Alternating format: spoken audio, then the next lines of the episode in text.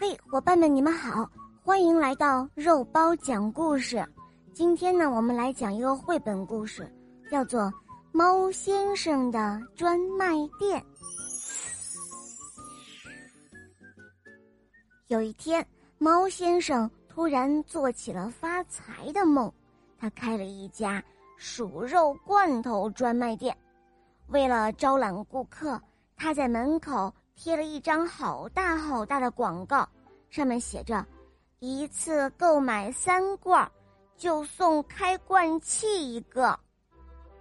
第二天，搬运工猫小弟运来了一车空罐头盒，收银员猫小妹忙着往上面贴商标，而猫先生呢，他是拎着一大堆的罐头盒，亲自去进货了。猫先生来到了地窖里，看到了一只老鼠，连忙打招呼说：喵，你好啊。我不好。老鼠说：猫是不会给我们老鼠带来好运气的。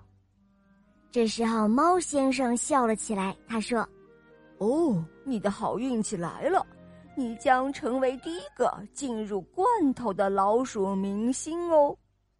他刚说完，老鼠就呲溜一下钻到了洞里。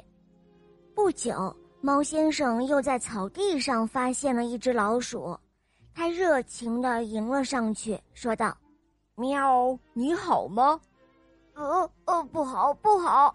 老鼠说：我一看到你，我就提心吊胆的，好什么好？猫先生说：哎呀呀，我是来邀请你去做我的合作伙伴的，你瞧。他说着拿出了一个空罐头盒，接着说道：你只要往里面一钻就行了。但是老鼠连连摇头，他说：谢谢了，我想我还是钻到洞里去更安全一些。就这样，猫先生忙活了老半天，什么货也没有进到，只好又回到店里去了。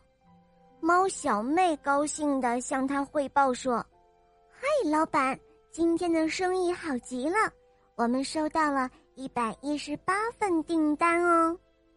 可是猫先生却苦笑着说：好，你们下班吧。猫先生关上店门，他想啊想，终于想出了一条妙计。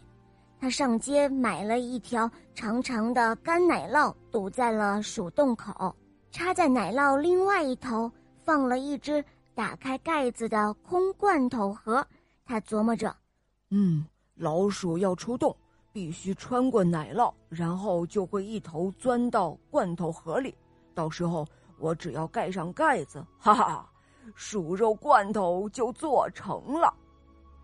他的这个计划刚开始还进行得挺顺利的，老鼠一家都钻进了奶酪里。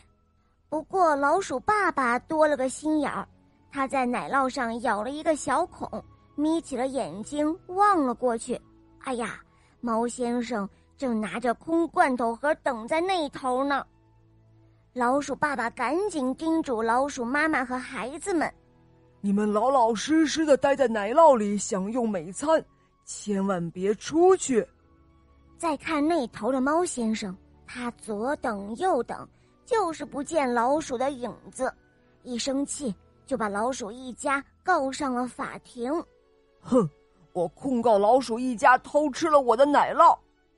可没想到黄狗法官却说：不，是你用奶酪欺骗了老鼠一家。